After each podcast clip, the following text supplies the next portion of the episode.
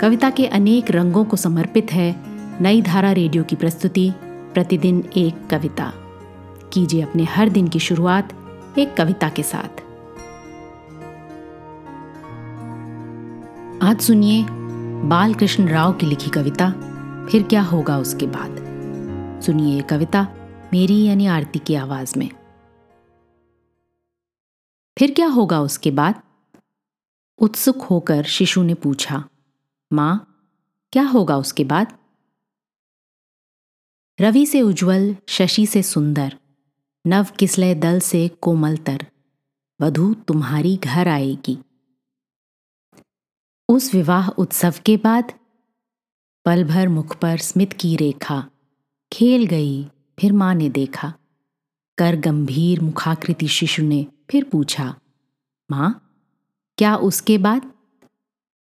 फिर नब के नक्षत्र मनोहर, स्वर्ग लोक से उतर उतर कर, तेरे शिशु बनने को मेरे घर आएँगे उसके बाद। मेरे नए खिलौने लेकर चले न जाएँ वे अपने घर। चिंतित हो कह उठा, किंतु फिर पूछा शिशु ने, उसके बाद? अब माँ का जी ऊब चुका था हर शांति में डूब चुका था। बोली, फिर मैं बूढ़ी होकर मर जाऊँगी उसके बाद।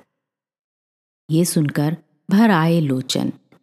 किंतु पहुंचकर उन्हें उसी क्षण सहज कोतूहल से फिर शिशु ने पूछा, माँ, क्या उसके बाद? कवि को बालक ने सिखलाया, सुख दुख है, पल भर की माया। है अनंत का तत्व प्रश्न यह, फिर क्या होगा उसके बाद? आज की कविता को आप पॉडकास्ट के शो नोट्स में पढ़ सकते हैं। आप जहाँ भी प्रतिदिन एक कविता सुन रहे हैं, वहाँ अपने कमेंट्स शेयर करना ना भूलें।